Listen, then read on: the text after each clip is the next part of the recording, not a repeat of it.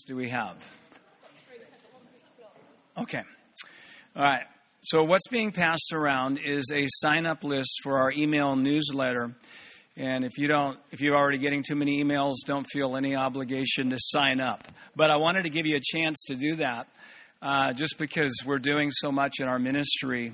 And uh, just Wendy's uh, releasing a book, my wife. Uh, it'll come out in about a month. It's called Victorious Emotions.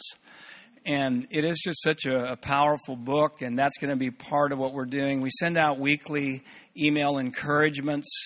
And, you know, just if the message that you're hearing, if you're here last night, it's something you want more of, I would just say sign up. We'll send you more. We we, we try to make them brief and powerful in what we do. That's one of our, it's one of our things. And um, so... Just a, a few other things that we do is I, I do a, uh, a daily sixty-second video hope injection. Now, uh, I, I did it today, actually, in Phil and Heather's backyard. I do it as a current thing that I do, and, and it's pretty much, um, we have a couple thousand pretty much every day who watch that. And it's on Igniting Hope Instagram and Igniting Hope Facebook. That's our ministry. Wendy and I work with Bethel Church, but we have our own ministry called Igniting Hope Ministries. So if you want to uh, get on board with a video hope, sixty-second hope injection, then that is something you can go to either the Facebook or um, Instagram, Igniting Hope, on that. Also, I wanted to mention... We've just started in our ministry uh, a six, uh, a thirty-day um, declaration experiment. Is anybody aware of that out there? Anybody? There's a, a few of you who are a part of that or aware of that. Now, um, I'm a spiritual experimenter. I like to try things because there's no progress unless somebody's trying something new. Many of the things I do, I've never heard anybody else do. It's really spiritual experimentation over you, by the way. I used to be so, I had, I used to have more faith in the devil's ability to deceive me than God's ability to lead me. So I never tried anything. Let's just laugh at that. So this is something currently going on. We started June first. We, we challenge people to do a thirty-day experiment of making at least one hundred declarations a day. And see what happens. We've done it before, and we've had some of our most powerful testimonies have actually come out of this experiment. And and we have, uh, and it's you're probably not going to be able to get one of these from us. We have a declaration clicker. It's a counter, and you can buy one of these that doesn't have. This one has an Igniting Hope Um, sticker on it. You you know, if you really want one bad, you can you can order one. It'll take probably a while to get here. But if you wanted to get going on this, you could go to like a hardware store, a, a sports uh, store, and and they have tally counters. And so what you do is you hold on to one of these. It's a reminder to make declarations. Like, you know, I'll just make a few declarations just, just right now, things that are true. um, These meetings here are going to have long-lasting positive impact on this region. Yes, that's that, that's just one. You know, everywhere I go, revival breaks out. My prayers are powerful and effective. I consistently bring God encounters to other people. I lay hands on the sick and they recover. I'm a great decision maker. I'm blessed in everything that I do. My prayers for my family are working. I have an abundance for every good work. I have an abundance of health, energy, finances, favor, wisdom, power, love, protection for every good work. So I got I got seventeen in just right there.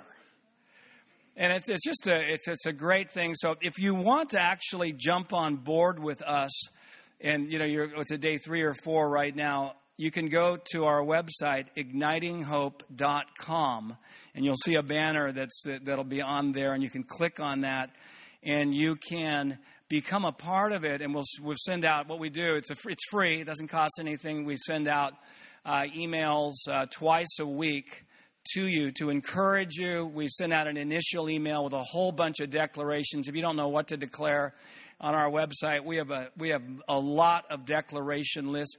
We recommend, if you want to be a part of that, getting our book, Declarations, which is here uh, specifically. We're, we're referring to that book. And then also the book, uh, if you want to just add to it, You're Crazy If You Don't Talk to Yourself. All right, that good? So, yep, sign-up sheet will be meandering around. Hopefully it'll end up in the back. That's our goal. And Karen, thank you. And by the way, if you have something else you want to say before, well, I can carry on. I can carry on. I'm gonna I'm gonna go up there and carry on because I want to see everybody. So I'll give you the mic. Um, while that's going around, I don't know if you've noticed, but it is double-sided. So if you finish, if you've completed one side, you can always flip it over. Okay, keep going. That's great. Oh, he's got his own.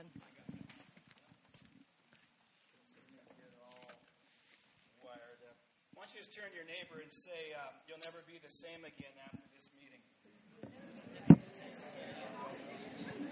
You'll never be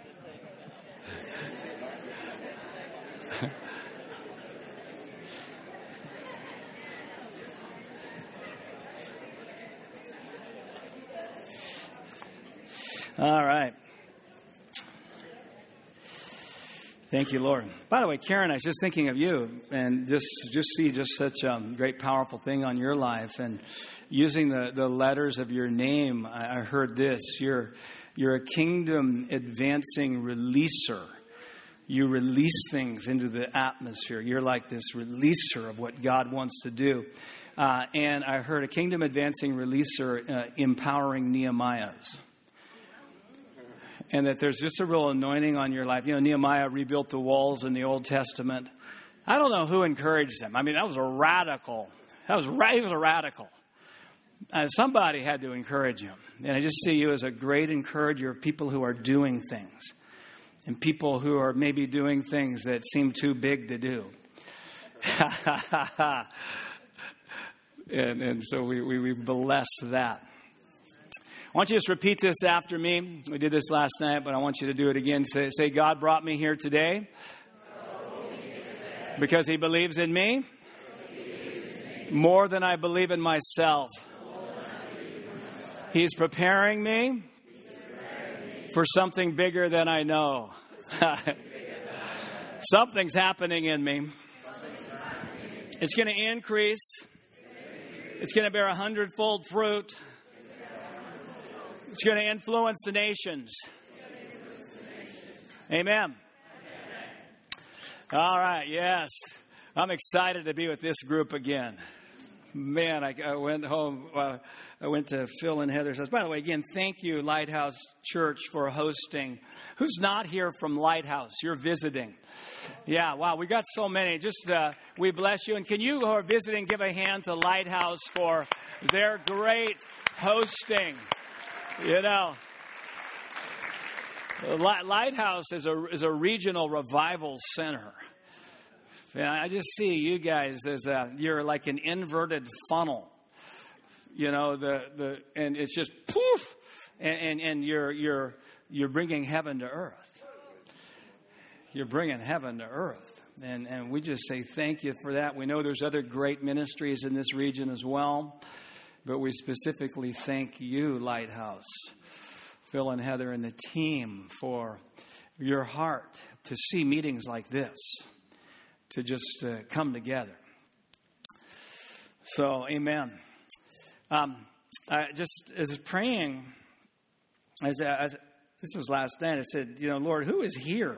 Who is in this meeting? And I just I still sense this. And I heard this, there's Noahs in this meeting. And there may be people literally with the name Noah, but um, there, there, there's actually Noah's. There, there's people here who are long-term builders. I mean, Noah, he built for a hundred years, not even knowing what was something that was not even coming, and I mean, he didn't know what was coming because it had never come before, called rain. And I just see the Lord. Uh, there's just those who long-term thinkers are the healthiest people. Short-term thinkers are not healthy. And I just, there's Noah's in the room. I hear there's Abraham's in the room. People who are leaving something, you know, some, there's some either doctrine, some, something of, you know, it's been holding them back in the spirit or whatever. And uh, maybe even, it's not necessarily geographical, but uh, it could be. And, and you don't know fully where you're going. Abraham did not know where he was going, but he knew he couldn't stay where he was. And so he was starting on a journey. There's Abraham's in there. You're starting on a spiritual journey. You say, I don't know where this thing is leading. It's okay. It's okay. Yeah. There's Peter's in the room. Peter, one of the disciples, he failed miserably. He says, I'm not, uh, I would never deny you. But you just laugh at that, by the way. And he did. But then he got restored and became the leader of the church at Pentecost. There's people in the room, you feel like, and you've failed. Uh, and, and I want to tell you that that it, that is that doesn't define you. And you're actually going to do things that are going to astound yourself and astound other people. There's Philip's in the room. Philip was a deacon in Acts six. He was appointed a deacon. His assignment was to wait on tables. He exceeded his job description. Because if you go into Acts eight, he started this massive revival in Samaria. And that wasn't on his job description. With signs and wonders, whole city, whole region. And there's people in the room, you have a certain job description. But but what's going to happen is already you're, you're breaking out of the job description. Things are going to happen. There's people who have gifts of help and helps and, and have assignments of helps, and miracles are going to start happening through those things. You're, you're going to pause and lay hands on people. Boom! Going to see healing. There's Phillips in the room. Just turn to your neighbor and say, I think he might be talking about you.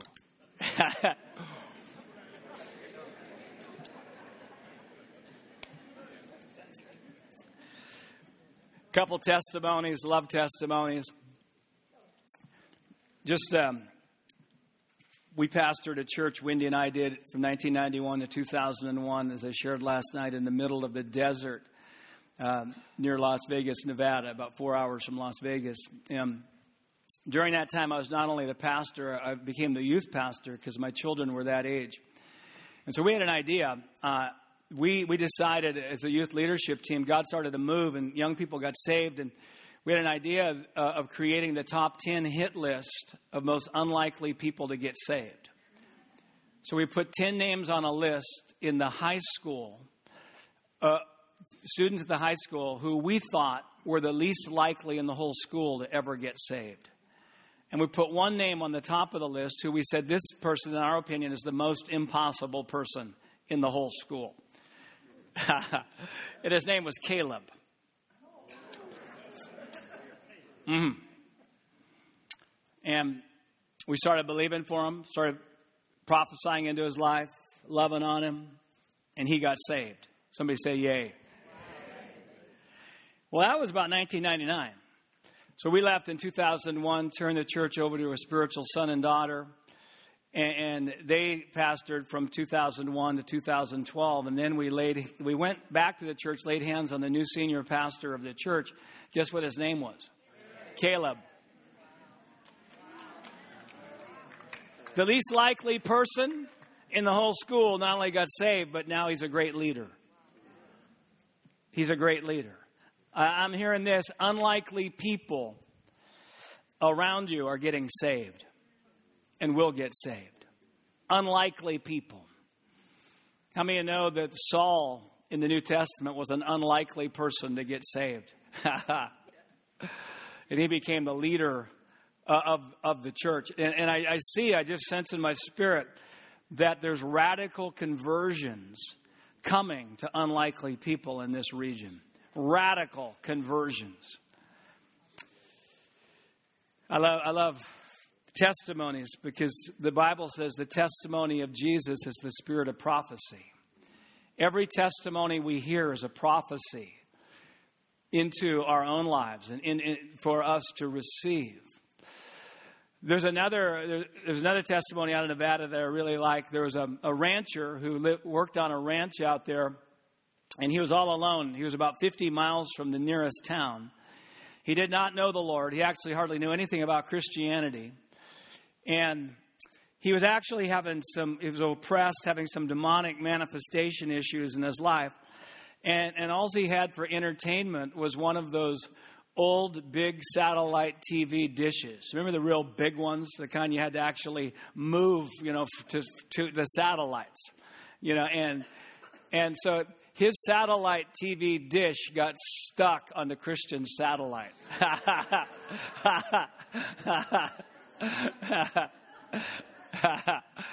It wouldn't move off that. How many of you know your prayers are doing more than you think they're doing? I can see it now, you know, somebody's crying out for the state of Nevada, Lord, bring revival, save people. And and two angels get commissioned, and, and they swoop through the desert, and they come up to the satellite T V, and one says to the other, watch this.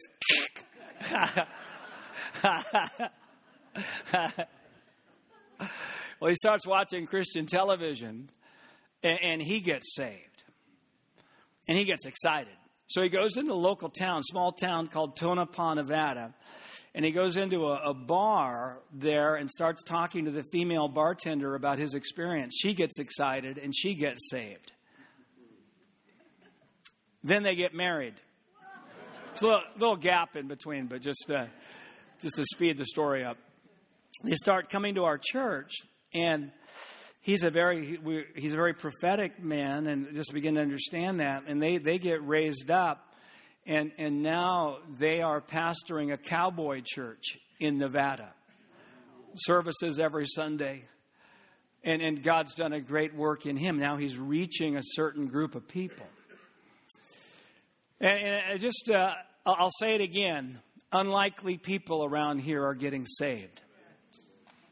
They're getting saved. Unlikely people. There's people who are having encounters. There, there's people around here who are are, are literally um, with just having dreams about the Lord. One of the books I wrote is called "Let's Just Laugh at That." By the way, let's just laugh at that. Now, if you weren't here last night, um, uh, I'll share a little bit more in a moment. Um, about the weapon of laughter.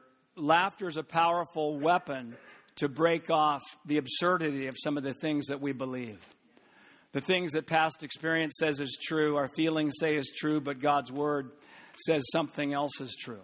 This book has forty-five things. It's a devotional book. It's a, it's a lie um, it's a lie obliterator. And it forty-five things that past experience says is true, and God's Word says something else is true. And so let me just, let me find the one here that I think is going to fit. Yeah. Here's, here's one of the lies. I want you to laugh at this. I just, just really laugh heartily about this one. Nobody around here wants to become a Christian. Ha ha. Ha ha. Ha ha. Ha. And then we have some laughable assumptions under that bigger lie. Uh, here, here's here's one of the. I'll read a few of those. God's love is not drawing people to Himself anymore.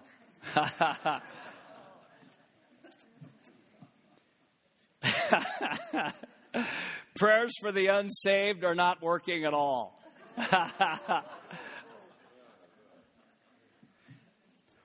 The deception in people's hearts is too great for God to break through.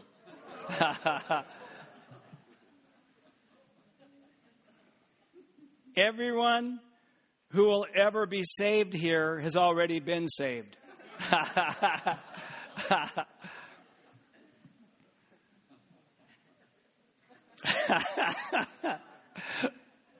God wills that none should perish except the people in my town. He really doesn't like them.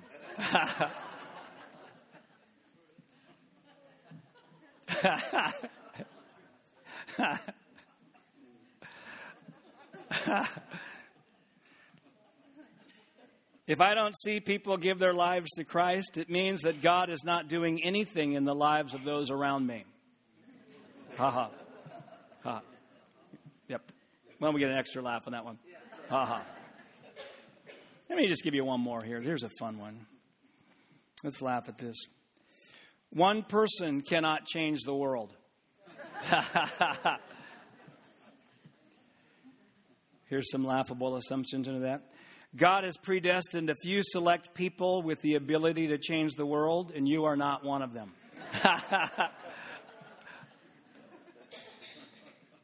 I'm concerned about this section right here. I mean, I'm just concerned. Jesus changed the world, but he wasn't serious when he said that we would do greater things than him. David, Moses, Abraham, Esther, and Peter changed the world because they did not have any weaknesses or negative circumstances to face.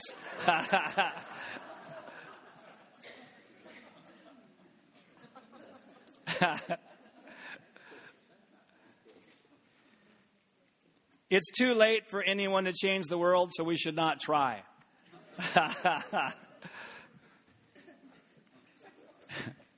And then my favorite. God wants things to fall apart in the end time, so he gets irritated if we try to change the world.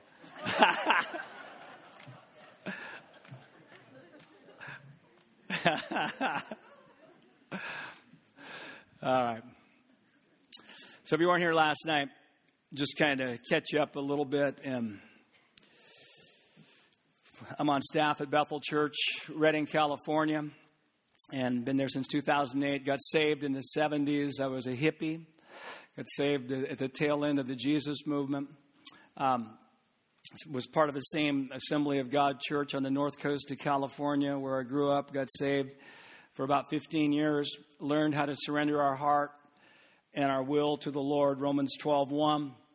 God sends us to the desert to pastor a church that I mentioned in Nevada in nineteen ninety-one for ten years, where we learned how to repent, because God loves to send people to deserts to teach them how to repent. And one of the best definitions of repentance is to change the way you think. So the Lord says, I love I love your heart, to surrender your heart and your will to me, but uh, now it's time for you to surrender your beliefs. I want to move you into Romans twelve two, where it says, do not be conformed to this world, but be transformed by what? Renewing of your mind. Uh, let's laugh at this. Romans twelve two is actually a mistranslation. What it really meant to say is be transformed by trying harder. I'm all for wisdom. I'm all for integrity. Uh, but if we're going to actually experience something different, we have to believe something different. Current mind renewal creates future transformation. Current current beliefs create future experience. So the Lord says, I want you to start surrendering your beliefs. And we found this out, that surrendering beliefs is, on one level, more difficult than surrendering our hearts. You know, whether surrendering my, my wife, she had to surrender the belief that she was shy and inadequate and that she could not speak well in front of others. And because her first time after we got saved, her first time of speaking, we went to a church Wednesday night meeting of about twenty people. Our assignment was to give five minutes of our testimony of how we got saved. Um, she got up, looked at the people, started crying, sat down, and said to herself, I will never speak in front of other people again. So she had a stronghold in her mind based on past experience that was trying to define her life, was trying to determine her future. And so the Lord says, I want you to surrender that belief. I want you to surrender the belief you're shy, inadequate, and can't speak in front of others. But she said, Lord, but that's that that's who I am. And, and the Lord says, no, that's not who you are. That's who you've become. It's not who you really are. That's just who you've become. And so she she started surrendering beliefs. I started surrendering beliefs. They're called strongholds. We'll talk more about that today. And and they don't want to go. They have a stronghold. That's why they're called the stronghold. It says in in Second Corinthians ten five, it says it says taking every thought captive to the obedience of Christ. It doesn't say every thought's going to surrender. You actually have to capture it. It doesn't want to be captured. And so, you know, we go to the desert for ten years. Uh, much of what we're lear- what we're sharing in these meetings are from that experience. And the things that I teach are not things that that we didn't know what else to teach. These are things that we've learned in the fire of our own lives, and we're still learning them. And so it's from our own experience. And and again, most most of our most powerful ministries come from something we've overcome. Something, our, our, our greatest battles often become our greatest ministries. So even right now, the battle you're facing, the greatest battle you're facing, whether it's in your own life, relational, financial, in your mind, whatever it is, that battle's not just about you. It's a, it's about those that you're going to influence through what God's going to do in your own life. And we shared John eight thirty-two, the truth will make you free. Every area of our life where we believe truth in, we get free. Every area of our life where we believe lies, we're not free. We get saved because we believe in Jesus. We get free because we believe like Jesus. And so at some point, we have to become responsible for what we think and how we think. And even in leadership and influence, I believe leadership is about eighty to ninety percent how we think. Because we're constantly making conclusions about something. And and we shared, uh, I shared about how the way we can know we're believing a lie is that in every area of our life where we don't have great hope, we, we're believing a lie. Our hope level is the indicator of whether we're believing lies or truth. If we, we've got a lot of hope, we're believing a lot of truth. If we don't have much hope, we're believing a lot of lies. And again, there's no condemnation if we're believing lies. But but if we don't know what our problem is, we have a real problem. I'm still believing some lies. I just don't believe as many as I used to. And I'm getting momentum in my life. I'm not a devil-focused Christian. I'm a belief-focused Christian. I don't want to be ignorant about the devil. But but I don't talk about the devil very much, but I talk about what I believe all the time, because if I can believe truth, I get free. And if I'm free, the devil's not bugging me very much. Seems to make sense. Uh, Romans fifteen thirteen says, which supports the, the hope as the indicator of whether we're believing lies or truth, says this, now may the God of hope fill you with all joy and peace in believing. Say in believing. And it goes on to say that you may abound in hope by the power of the Holy Spirit. So if you boil that verse down, it's now may the God of hope fill you in believing. So the moment I believe truth is the moment I get filled by the God of hope. And then pretty soon it gets to my eyes that I'm seeing the same things differently. Someone getting hope is the beginning point of change. Somebody getting hope. Hope is an unstoppable force. Our hope level determines our influence level. So he who has the most hope has the most influence. And, and, and we'll support that more later. So there's, there's another great verse about hope in, in Hebrews ten twenty-three.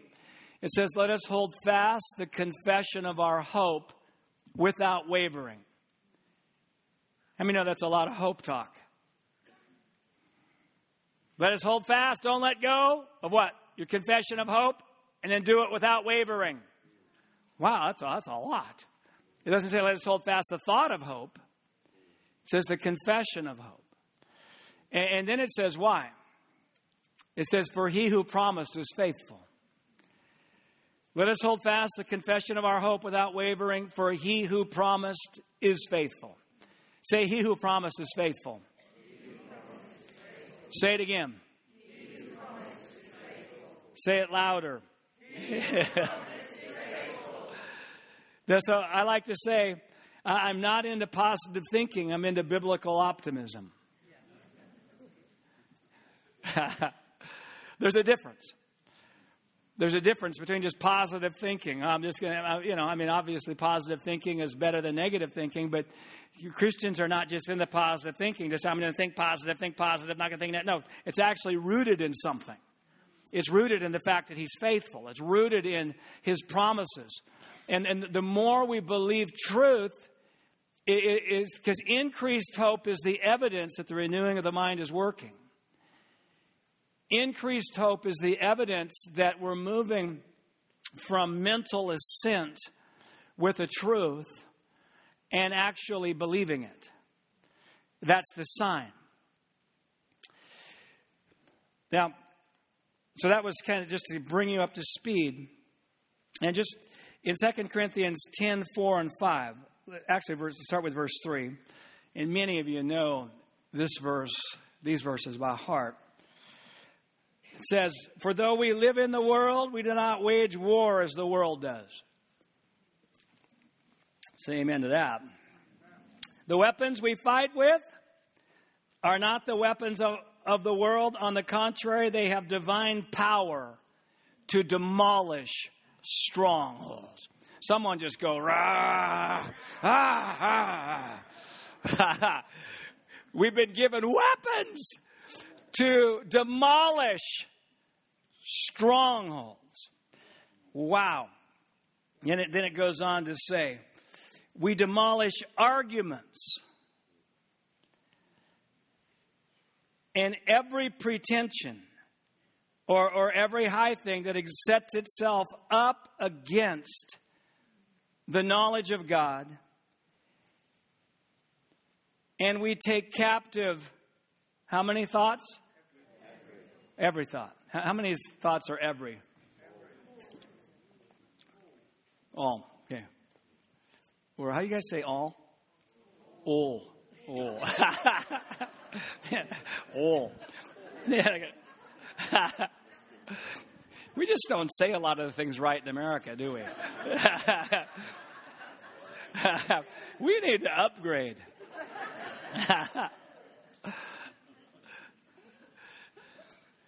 By the way, I never finished my bio. Then I pastored a church in two thousand one to two thousand eight with Wendy in Weaverville, California, where Bill Johnson, many of you know Bill Johnson, he pastored that church. A guy named Danny Silk followed him. He's a great leader as well. And then we pastored and then came on staff at Bethel in two thousand eight. Worked with Global Legacy, which is the apostolic relational network of revival leaders, of people who just say, we want more of what Bethel has. They...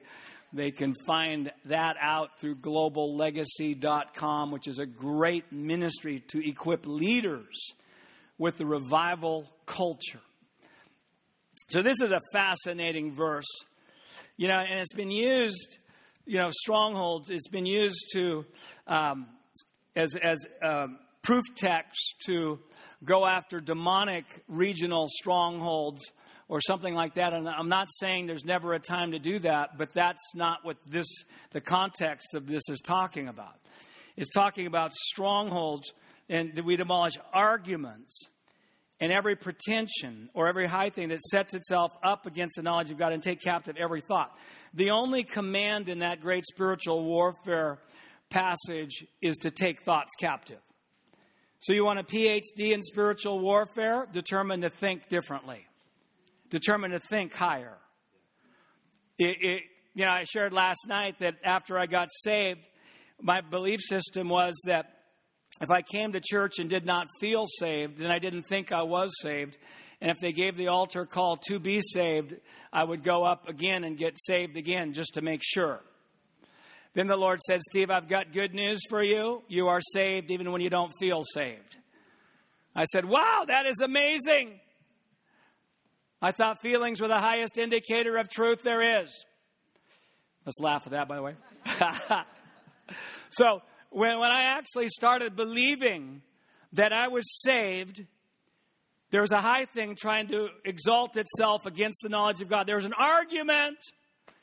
Someone was arguing with truth. It was my feelings and experience. When I started, when I when I when I pulled that thing down, taking my thoughts captive, you say, nope, that's not true. I'm saved. I don't feel saved right now, but I'm saved. When I actually did that, that was higher spiritual warfare than rebuking a demonic principality for thirty minutes. That was high-level stuff. That and, and and so that once we actually get it, what what is the greatest spiritual warfare? The greatest spiritual warfare is to think differently. And when we understand that we can't trust any conclusion in our life that doesn't have hope attached to it, then we begin to understand what it is that we need to start taking captive. So in any area of my life where I don't have hope, then I know there's a lie there. And if I ask Holy Spirit, I mean, when I first learned it, it was every area of my life. It was overwhelming. I had great doctrine, but I had bad beliefs. And, and, and I prayed that dumb prayer I told you about, Lord, show me every lie that I'm believing. I say, Lord, just the, my advice to you is, is to pray, Lord, show me the biggest lies I'm believing, the most important ones I'm believing. And and so, yeah, it, it, it's that is that is the greatest warfare. Now, I love it says here that God, the weapons we fight with, say weapons. Now, it's plural. It's more than more than one. And God, what makes me really happy is that God's given me weapons to pull down bad beliefs in my own mind. That makes me happy. And, and these weapons, uh, they're not of the world. They they, they have divine, uh, how does it say, uh, the weapons we fight with are not the weapons of the world. On the contrary, they have divine power to demolish strongholds. Now, I mean, demolish sounds That sounds pretty good. So I've been given weapons. Now, we, we talked last night about two weapons. There's all kinds of weapons. The Word of God's a weapon. Love encounters are, is a weapon that pulled down lies that we're believing and replaces them with truth. Uh, people with ministries who heal people up from the past, like Sozo Ministries. That's a powerful weapon in the hands of the Lord to demolish strongholds. Now, the two weapons that... that I, I mentioned last night that are really the, the focus, two of the main focuses of our ministry is the weapon of laughter and the, the weapon of, of speaking life. Now, we're going to go after a little bit more of the joy of the Lord today. Is anybody here too joyful?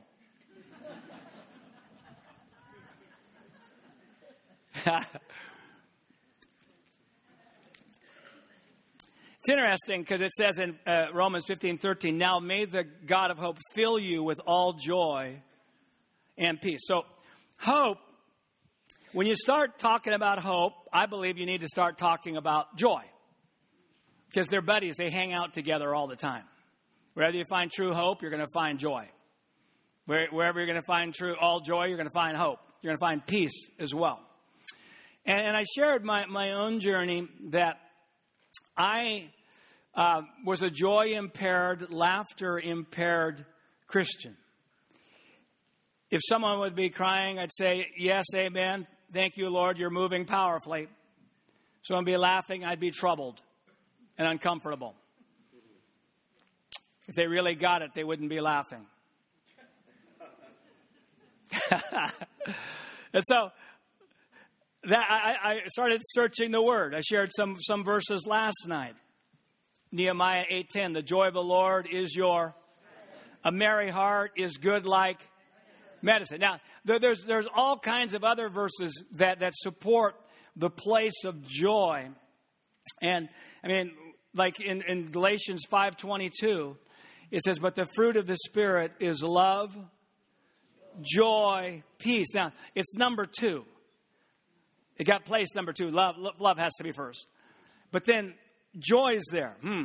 So, I mean, fruit of the Spirit is, is, is the, the result of just being plugged in to the Lord.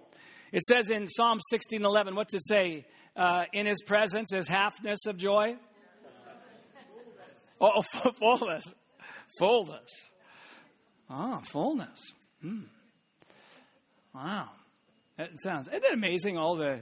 the descriptions in the Bible, the adjectives that describe joy, fullness of joy, all joy, joy unspeakable. and full of glory. Jesus said this, these things I say to you, that my joy might be in you and that your joy might be full. Wow. It, it, it's all over. So in his presence is fullness of joy. I like to say it this way. We may not be joyful all the time we're in his presence, his manifest presence. But if we're never joyful in his manifest presence, we might not be as much in his presence as we thought we were. Let's just laugh at that too. a, a chronic lack of joy is a representation of an incomplete God encounter. A chronic lack of joy is a representation of an incomplete God encounter. Another verse that's fascinating is, is Luke two ten, where the angel is announcing to the shepherds the purpose of baby Jesus. How many think that was an important announcement? Here's, here's what the angel said. Behold, I bring you good tidings of great, great joy. Say great joy. Which will be for all the people. I mean, that is just a wow. Of all the things the angel could have announced about Jesus. Behold, I bring you good tidings. What happens to you when you hear good tidings? Do you, do you become grumpier? No, you become happy. But good tidings of great joy, not just a trickle of joy. Great joy, not just for a few select people with the right personality or from certain cultures, but for all the people. Wow. I'm interested in what the what, what the angel didn't say. Behold, this baby's going to grow up, build a church, and you better attend.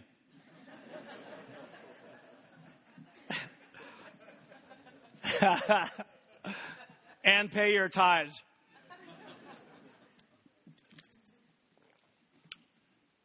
But the one verse that really gets me is Romans fourteen seventeen. The kingdom of God is not about meat and drink, but righteousness, peace, and joy in the Holy Spirit. Wow! The king. Joy is one third of the kingdom. Somebody go, hmm, hmm, hmm, hmm. You know, we become, rightly so. I mean, if righteousness starts declining in the church, you know, we become concerned. We can't let righteousness decline. Let's call a solemn assembly.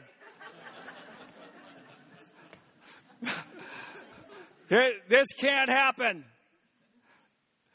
But it seems like we've had no no problems if joy declines. Well, that's not a big deal. Joy, we don't have joy here. That's not, you know, that's not important.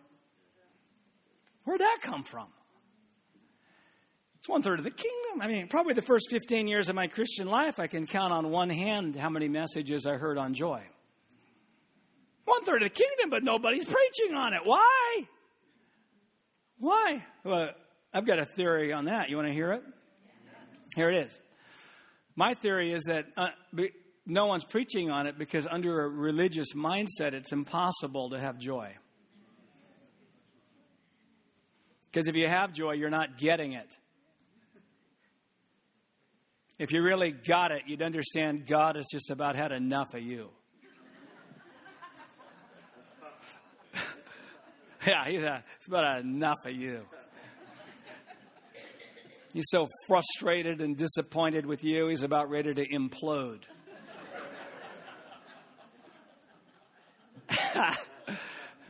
You prayed one hour, you should have prayed two.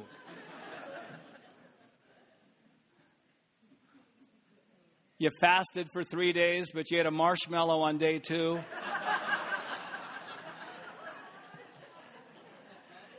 And now God is angry.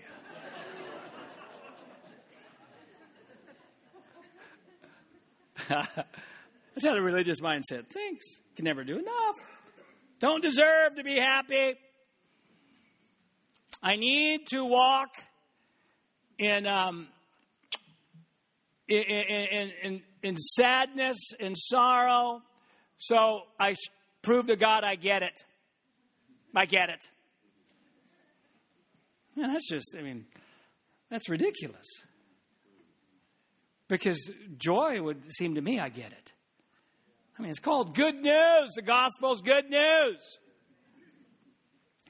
You know, it, it, it's interesting that because religion, religion celebrates and only becomes joyful with perfection, but families celebrate progress.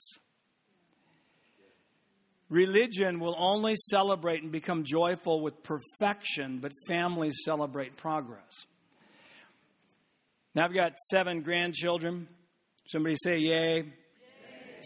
I think it was our oldest, Caden. He's going to be eleven in July.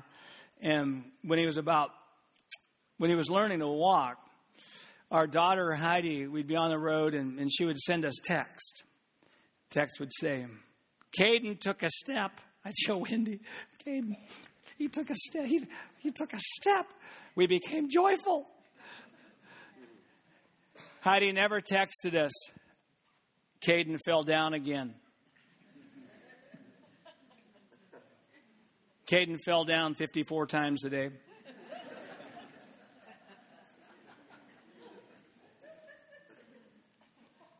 He's such an embarrassment to our family.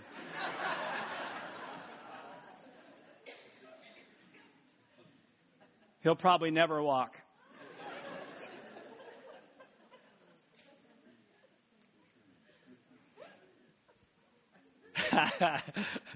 No, that's we, we we celebrate progress. Yeah. Yeah. Churches that celebrate progress are a lot more joyful. If, if there's perfection, if perfection is a goal, there's never any joy. I don't need joy at the end of the battle. I need joy now. Yeah. You know, if, if many uh, if parents were like many Christian leaders, and, and their toddlers trying to walk and falling down, here's what the parent would say. Quit trying to walk. You're being presumptuous and prideful.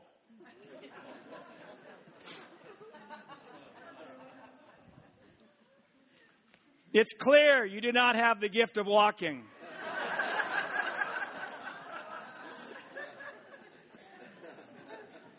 Because if you had the gift of walking, it wouldn't be so hard. Besides, if you had the gift of walking, you'd already be walking.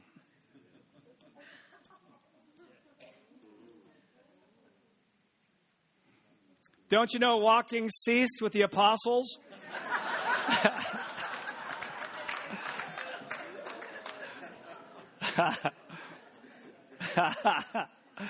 That's for you, Phil.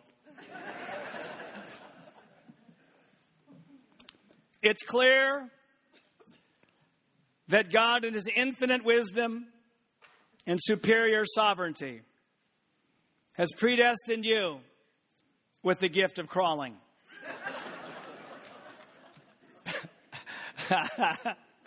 Be content in the state you're in. And if God wants you to be a walker, he'll just zap you. And you'll just start walking.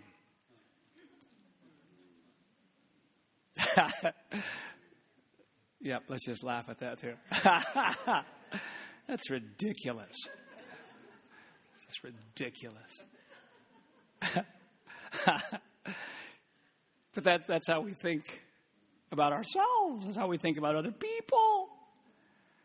If we fail at something, we don't have the gift. Can't do that. Then we start believing a lie. We start believing a lie that literally restricts our experience. Believing truth frees us. Believing lies restricts what we could experience and what we could do. And, you know, when you when you get the, the joy piece into the renewing of the mind, that's why it's so important to allow all joy to, to partner with hope, with our beliefs. It, it actually becomes fun. That's where the laughing at lies things really comes in handy. You know, Psalm two four, he who sits in the heavens laughs. And God's laughing at what his enemies are saying and planning. And so laughter joy is is a weapon, and specifically laughter's a powerful spiritual weapon to start demolishing strongholds and bad beliefs. Because it, it just starts to let go of some of the things that we believe. So here's what we laughed at some lies last night. We've already laughed at some lies earlier, but let's just, you know, I shared last night, uh, children laugh on average. Of, did I share how many times children laugh? Yeah. How many times? four hundred. Good. And how many times on average do adults? fifteen. Yep. And so I told the Lord, as part of my health and, and well-being and longevity plan, I want to laugh four hundred times a day minimum. And so I don't know how many laughs we've got in today in this meeting. We probably, I, I would guess, we're pushing one hundred, because every ha is a laugh. We must be pushing one hundred. Maybe some of you, I, I know you just have actually maybe exceeded four hundred. I've been kind of watching you. But let's um let, let's laugh now, because lies sound really real in the darkness of our thinking. Oh yes, amen. If I don't feel saved, that doesn't mean that means I'm not saved. Oh yes, it feels so true. It's got to be true if it feels it's true. Yes. Oh yes.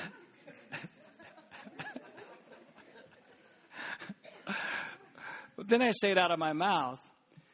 My salvation is dependent on my feelings. That's just stupid. Just stupid. It's laughable. All right, so let's just laugh at a few more lies. Why don't you just warm up your laughers again? Why don't you just warm them up just a little louder? Ha ha ha. Ha ha. Ha.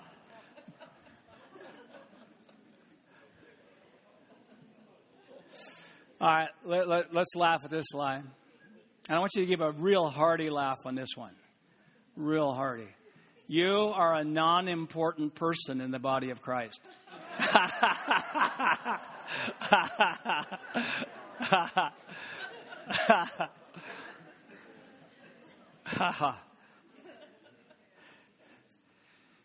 These things may work for somebody else, but they won't work for you.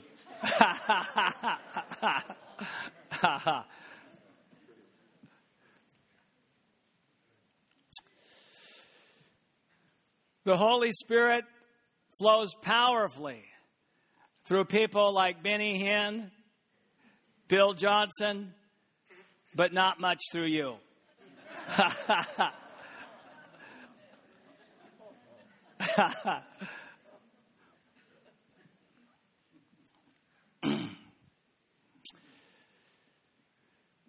Your spouse will never change.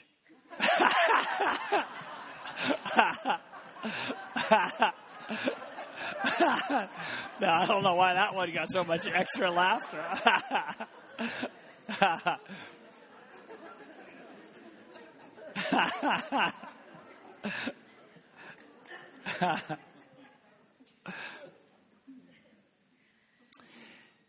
You don't have the right personality to be joyful or to laugh much.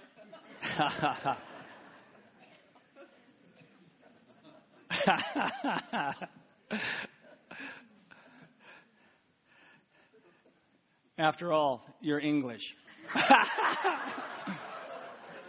Boo. Boo. Boo. Boo. Yeah, boo.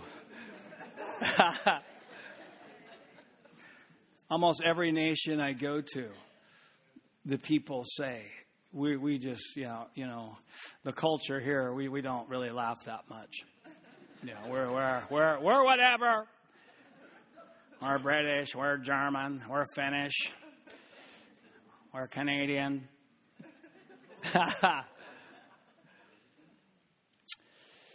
And then um, let's laugh at this line. Oh, yeah, I already shared this last night, but it's, it's so good. One of the devil's favorite lies. Laughter in the church is from the devil.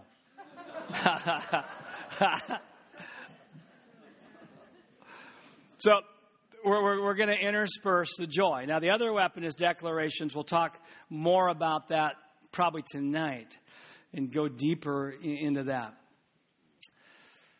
So I remember, so I was asking the Lord, I was, Lord, show me lies that I'm believing. And he took a phrase out of Genesis three eleven where God asked Adam, who told you that you were naked? And took the phrase, who told you that? And began talking to me. So I would say something like this. I do not have the gift of healing. Let's laugh at that, by the way. Holy Spirit said, Steve, who told you that? Who told you that you do not have the gift of healing? Well, that's a good question, Lord. Let me think. Probably not you. I know who told me that, my past. My past told me I don't have the gift of healing.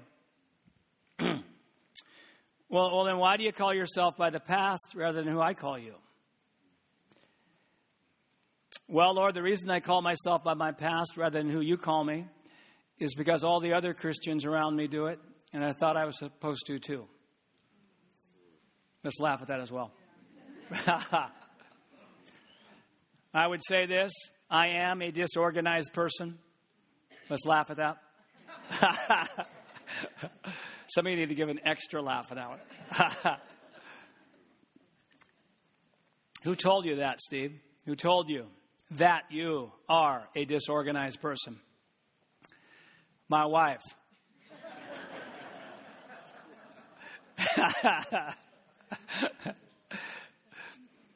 That was my past. My past told me. Wow, we got a pattern here, don't we, Steve? You you like to call things by the past. I like to call things by their future. I thought you said you wanted to be like me. Well, Lord, I thought being like you is just acting like you, not thinking like you. I want to create a whole new movement. You know, what would Jesus do? What would Jesus think? W W J T. What would Jesus think? I would say this. This area is hard for the gospel. Let's laugh at that. The Lord said, who told you that? Who told you that this area is hard for the gospel? The past. A couple prophets mentioned it too. How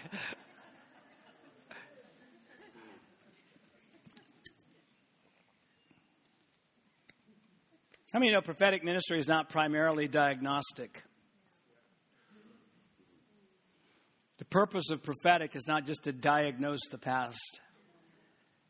Now, words of knowledge, and that can come into where we can supernaturally understand things about the past that will help the prophetic word. People have faith in the prophetic word. But the greatest prophetic words is calling something that is not as though it is. Yes. Romans four seventeen, God who gives life to the dead by calling those things that are not as though they are. It's what happened to Gideon in Judges six. The angel of the Lord says, O mighty man of valor, O mighty warrior. He was prophesying. He was calling him by his future. He's calling him actually by who he really was. He was giving him his true identity. And and prophetic, the one of the, the most important reasons we prophesy is to give people, cities, regions, nations their true identity. Because somebody's got to give the true identity, because it's it's it's you can't consistently do what you don't believe you are. So I realized this, you know, wow, we, I got most of my beliefs out of the past. Who told you that? Who told you that? That, by the way, I just released who told you that over all the people here. When we say something that's in agreement with the past, that's not in agreement with you, Father, I give you permission to, to speak to us. Who told you that? It's one way to start demolishing strongholds. An argument, the greatest argument is the, the, is the past, in my opinion. The greatest, you know, strongholds blocking the purposes of God are not regional demonic principalities. They're, they're Christians agreeing with negative past experience. I'll say that again. This is my opinion. The greatest strongholds blocking the purposes of God are not regional demonic principalities. They're Christians agreeing with negative past experience.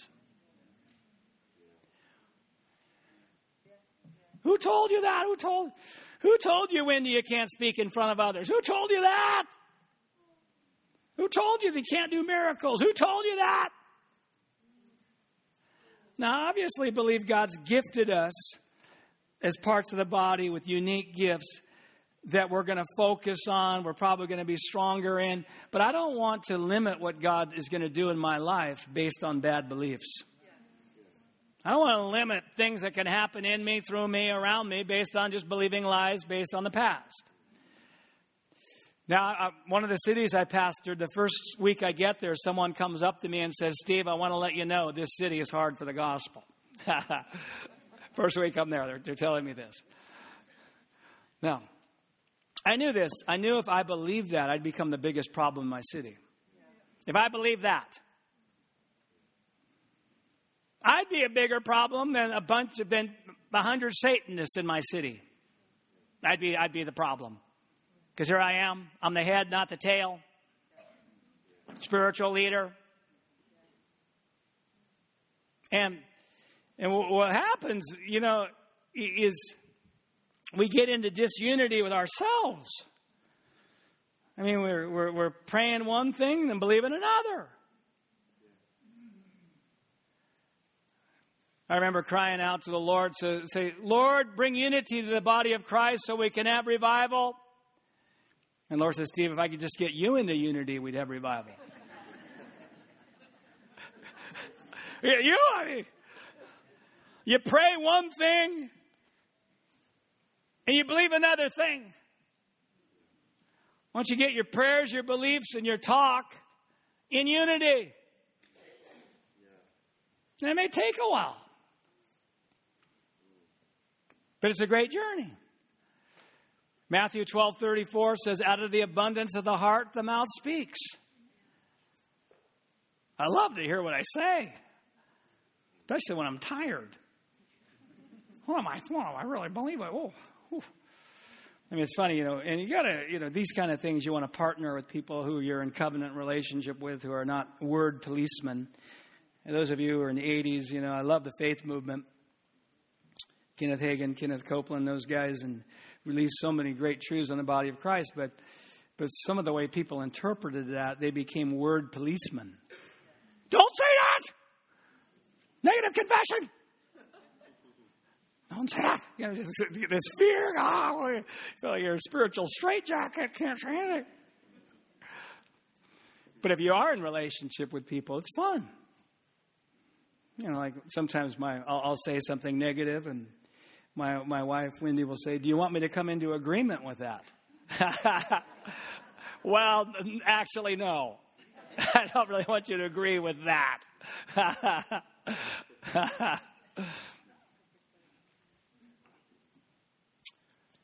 Who told you that? Who told you that? So we're we're there, and this is in the early nineties. We're learning this in the desert. And I, I really have, um, at that time, we're pastoring a church about thirty people. I have really no outward signs that I'm a success. Actually, I had a lot of outward signs that I'm a failure. Let me just share with you some of the different factors in my life that were telling me that I was a failure. And after I share each one, just laugh. I had an unsuccessful car.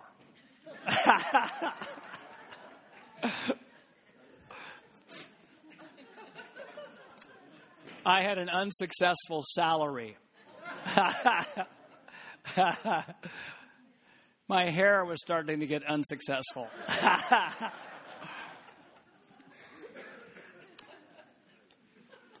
I had, I had a, I had a non-successful home. It was a single-wide trailer called the Parsonage. Ha ha. I had a non-successful church size. Ha ha. Ha ha. My geographical location was not successful. Ha ha. My church services did not seem successful. and, and then the Lord said, um, Steve, I want you to start thinking higher now. I want you to start believing that you're a powerful person that influences nations and that you're leading a ministry that's significant in what I'm doing. I want you to start believing that now. uh, Lord, um, can I make this deal with you? When things start getting better in my life, then I'll start thinking better. Is that okay with you? He said, no. He says, that that's not how this thing works. How this thing works is that you actually start believing better in the same set of circumstances. That's how it works. Well, Lord, I, I just, I don't know. I mean, just, I think I'm going to wait for a more convenient time. Then I'll start believing better. Then. He said, well, Steve, it's up to you. How many laps in the wilderness do you want to do? Mm, I've done quite a few so far. Seen that piece of sagebrush many times. Okay, I'll, I'll, I'll try it. I'll try to start believing better now. Now, because really, you know, one of the, the great pathways to influence is God makes you successful on the inside when you don't look successful on the outside.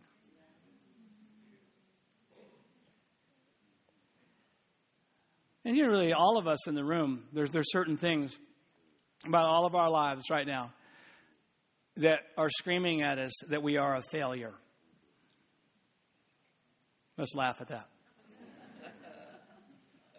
Why don't we just laugh again at this lie? Just laugh really heartily. You are a failure.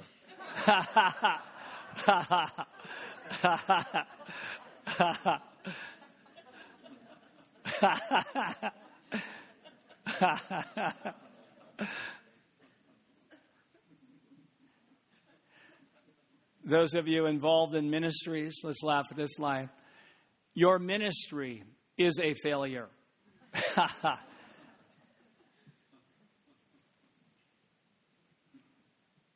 Says, I want you to start saying you you influence nations. Well, Lord, uh, you you said this. You're confusing me. You you said, thou shalt, shalt not lie. And I'm saying, shouldn't I wait until I'm actually influencing nations to say I'm influencing nations? Isn't that how it works? He said, no, that's not how it works. He said, um, let me ask you a question, Steve. Is an apple tree still an apple tree before it's ever had an apple on it?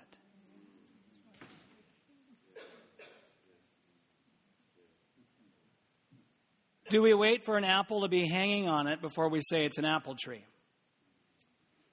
No. If the apple tree dies at the apple tree's funeral, we would say, we're now burying Brother Apple Tree. I mean, if this is a, let's say this um, music stand is an apple tree, and this apple tree could talk, and it's been it's too young to ever have, have apples, and it says this, I have the gift of apples. You know, we'd probably think, man, You must go to one of those name it and claim it, blab it and grab it churches.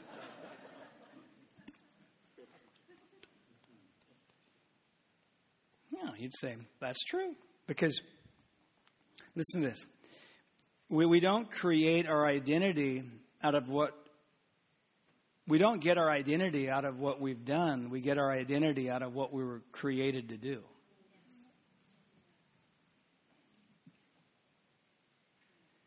We don't get our identity out of what we've done. We get our identity out of what we were created to do. So you don't need the fruit of something hanging on you to say that's who you are. And, you know, I don't make declarations to convince you. I make them to convince me. I wasn't out there telling other people I'm a great leader influencing nations and I lead a significant ministry influencing nations. I wasn't. At first, I was just telling me because I didn't believe it. That's ridiculous. That feels, that just feels wrong to say. We should wait for more evidence. Then it'll be legal to say.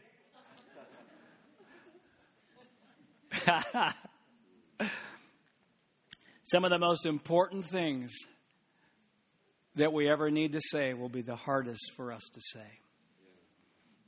You can tell what your biggest strongholds are by what's hardest to say. You can tell, well, hmm, why can't I want to say that? Because because here's the thing. We'll, we'll find ourselves, we don't want to get our hopes up in that area. So we, we would rather stay hopeless than fear being disappointed. And I found that about myself. Man, I, I want to be disappointed. I want to protect myself from being disappointed. So I'm just going to live a life of just protection. And, and by the way, the Lord, the Lord's just delivering people today from that. He's delivering people from that. You know, I'm, I'm not. I'd rather be a hopeful person with occasional disappointment rather than live a life of hopelessness. I'd rather be a hopeful person with occasional disappointment rather than just being a hopeless person.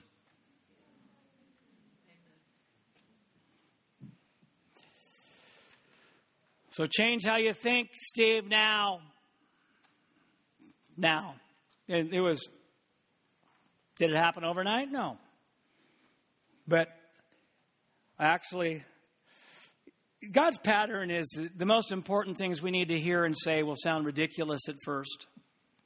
Then it moves into sounding possible. Whoa, maybe this is true. Maybe we'll be out here in the middle of the desert. Maybe we can impact things. Maybe we are important. Maybe we got what it takes. Start thinking, you know, hopes up. And, and, and then, so it's ridiculous to, it's possible to getting convinced.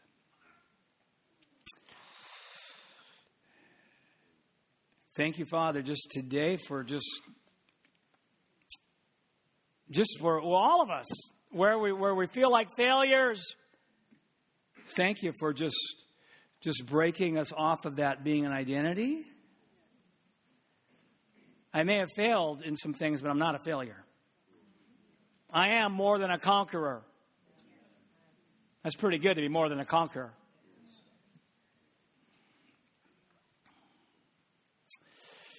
You guys good out there?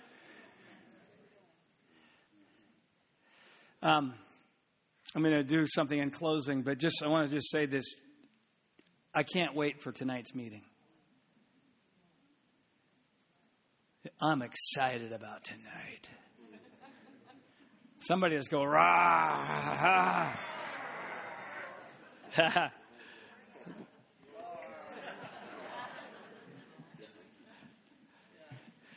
This thing, we get testimonies all the time about how meetings like this have changed people's lives.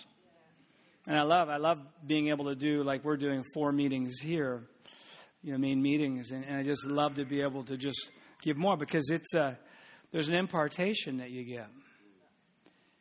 Paul Paul said in, in Romans one eleven, he said, I long to be with you that I may impart to you a spiritual gift that you may be established. He said, there's something I can do in person that I can't do in a letter. I want to get there. I want to be with you. And I just feel the same thing about these meetings. I feel like the Lord is imparting something to you.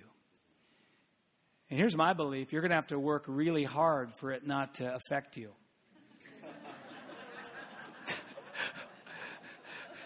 You're going to have to work really hard.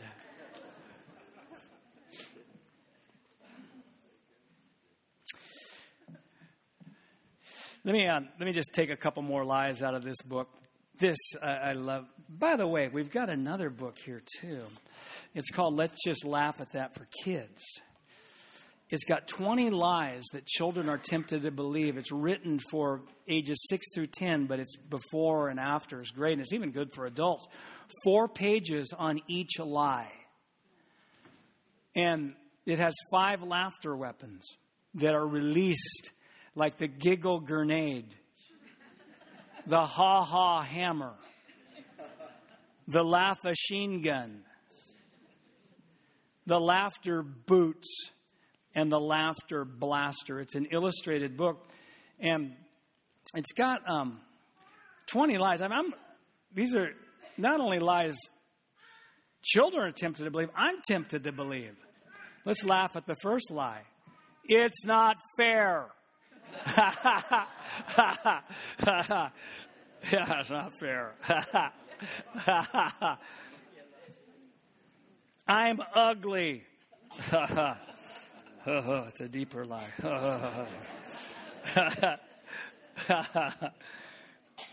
I'm not important. I'm not good at anything. Anybody got children six through ten? Way in the back. Yep. Once you come up, Heather, can you get it to the lady coming on up? Bless you. By the way, what's your name? Rachel. Rachel? Yeah. Hey, uh, Rachel, I, I, I'm hearing this over you, that you're a freedom releaser. You're a freedom bringer. And, and I just see that uh, there's such an anointing on your life to set people free in multiple ways, from addictions, from bad beliefs, uh, from victim mindset, especially victim mindsets. I see the Lord has really anointed you, and and and and you're. Um, I see divine strategies that God is giving you. That's going to be, whether it's like like in books or in this teaching series, that is really going to be key in what God's doing in, around this nation and beyond. So that's what I heard. Let's, um, I want to just laugh at another lie in this book. Are you guys good? Let's laugh at this lie. Higher levels in God attract higher problem-causing devils. Ha ha.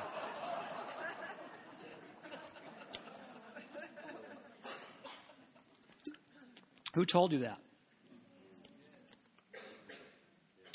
How come we said higher levels, higher devils? Why didn't we say higher levels, higher angels? Probably because it didn't rhyme.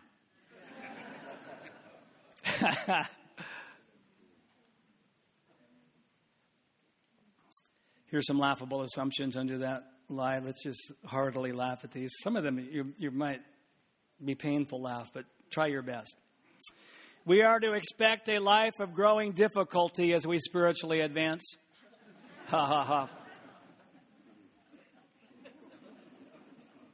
N- nervous laughter. Nervous, nervous laughter. Church leaders have miserable lives because of spiritual attacks.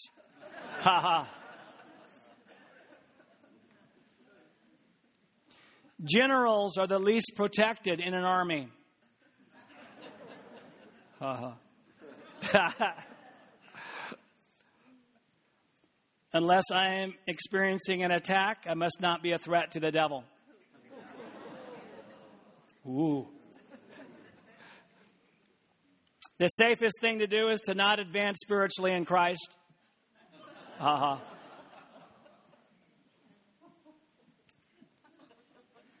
The very spiritual person will talk more about Satan's ability to attack than God's ability to protect.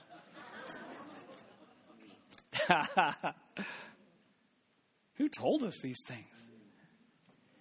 Our expectations have nothing to do with what we will experience.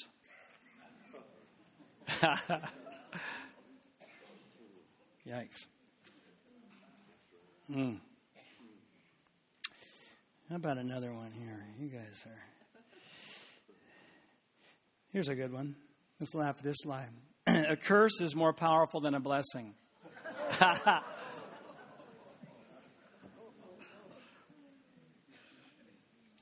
And here's some laughable assumptions. Darkness is more powerful than light. Though Satan is defeated, his curses are still victorious.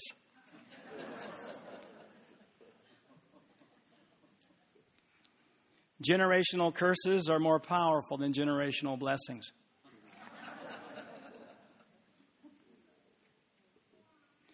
If we are cursed, we should worry about bad coming to us. But if we are blessed, we should not expect outrageously good things to come to us. Let's give an extra laugh on that one. Who told us that? A spoken blessing isn't really powerful. It's just a courtesy gesture when someone sneezes.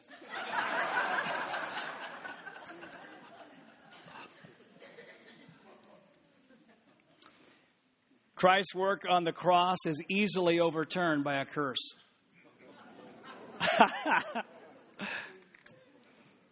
Hey, Naomi, I want to give you this book. Yep, there you go. Yeah, hey, Naomi, I, I just to hear this over you. You're a releaser of new things. You're a releaser of new things. God's doing a new thing in your life. And you're a releaser of new things. I see doors opening of you just, just uh, of, of actually um, sharing the, the now thing that God's doing. And favor on your life is increasing. It's a new season for your life. And you're a releaser of new seasons in other people's lives. And your influence is growing. Amen. All right, so what'd you hear today? Just if you heard a quote... If you can put just share the quote, then I will repeat that. If there's something that stood out to you in this meeting, raise your hand. I'll call on you. You share it, and then I will repeat it for the recording.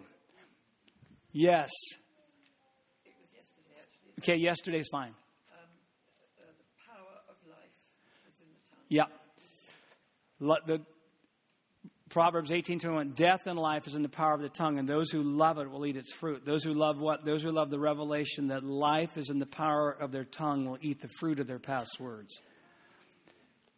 Did you have something? Yes.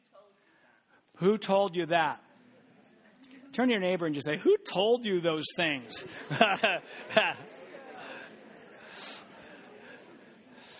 Yes. New levels, new angels. Or higher, higher levels, higher angels. Do you want me to agree with that? Yes. And this is, uh, I, I release this with caution in marriages. And, and I just release wisdom over you. But it is a fun thing to say. Do you want me to come into agreement with that when your spouse or loved one says something negative? Unlikely people are having encounters and getting saved in this area. Yeah, unlikely people are having encounters with God and getting saved in this area. Whoa, yeah, that was powerful. What's your name, by the way? Phil. Wow, another Phil.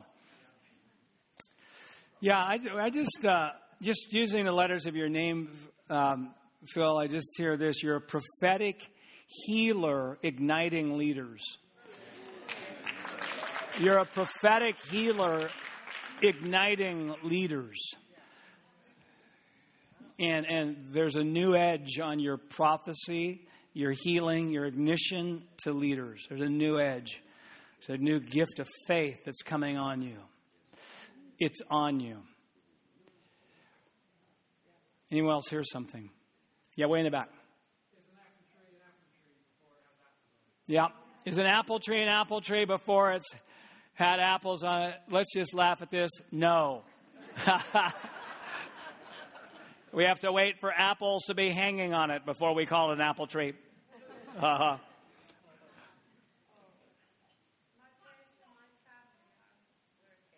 Wow, my prayers for my family are working. Why don't you just say that? My prayers for my family are working. Say it again. My prayers for my family are working.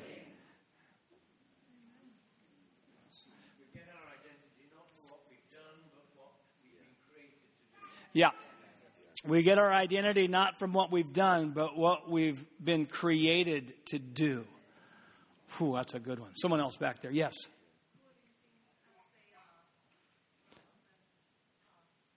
Say that again. Oh, yeah, Romans four seventeen, God gives life to the dead by calling those things that are not as though they are, not by the past. Very good.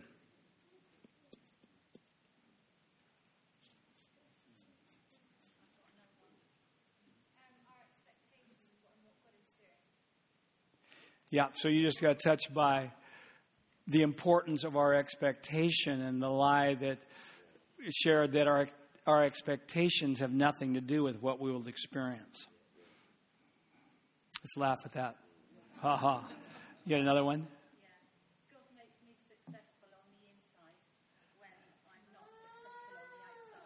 Yeah. God makes me successful on the inside when I'm not successful on the outside. Yeah, God makes me successful on the inside when I don't look successful on the outside. That's the way He makes great leaders.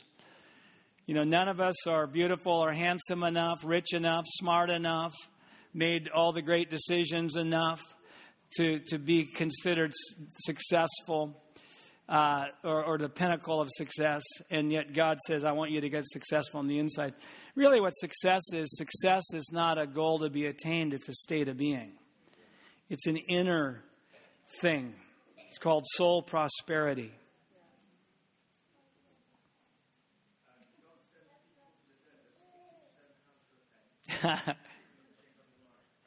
Yeah, God sends people to the desert to teach them how to repent.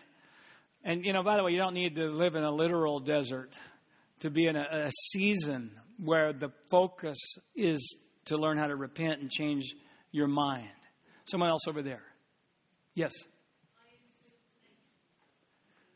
I'm what? I oh, I influence nations. Why don't you just say that, everybody? I influence nations. Say it again. Now, the moment you said that, the, the percentage chances of you influencing nations at a greater rate just went up dramatically. Leaders who fail are not failures, but they are anointed to lead failures to success. Wow. Leaders who fail are not failures, but they're anointed to lead failures to success. I didn't say it exactly like that, but I wish I would have. I wish I would have. That's powerful. Yeah, that's what Peter did, didn't he? Peter did that. Wow. Thank you, Lord.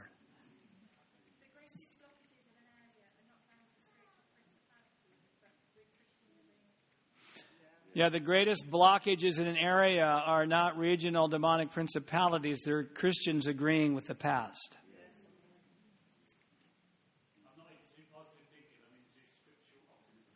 Yep, I'm not into positive thinking. I'm into scriptural or biblical optimism.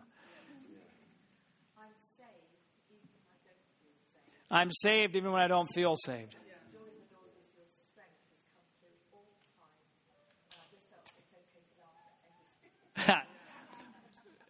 Yeah, the joy of the Lord is your strength, and you felt okay to laugh at everything.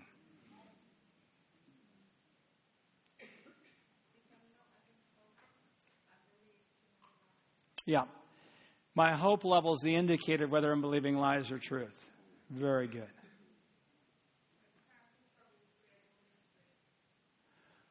Our most, say that again. Ah, yeah. The most, the areas of our life we have the greatest difficulties often create our ministry out of it.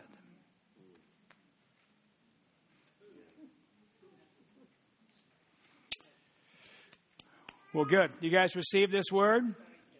Say, if you do, say, I receive it. I receive it. I'll never be the same again. Something happened in me today.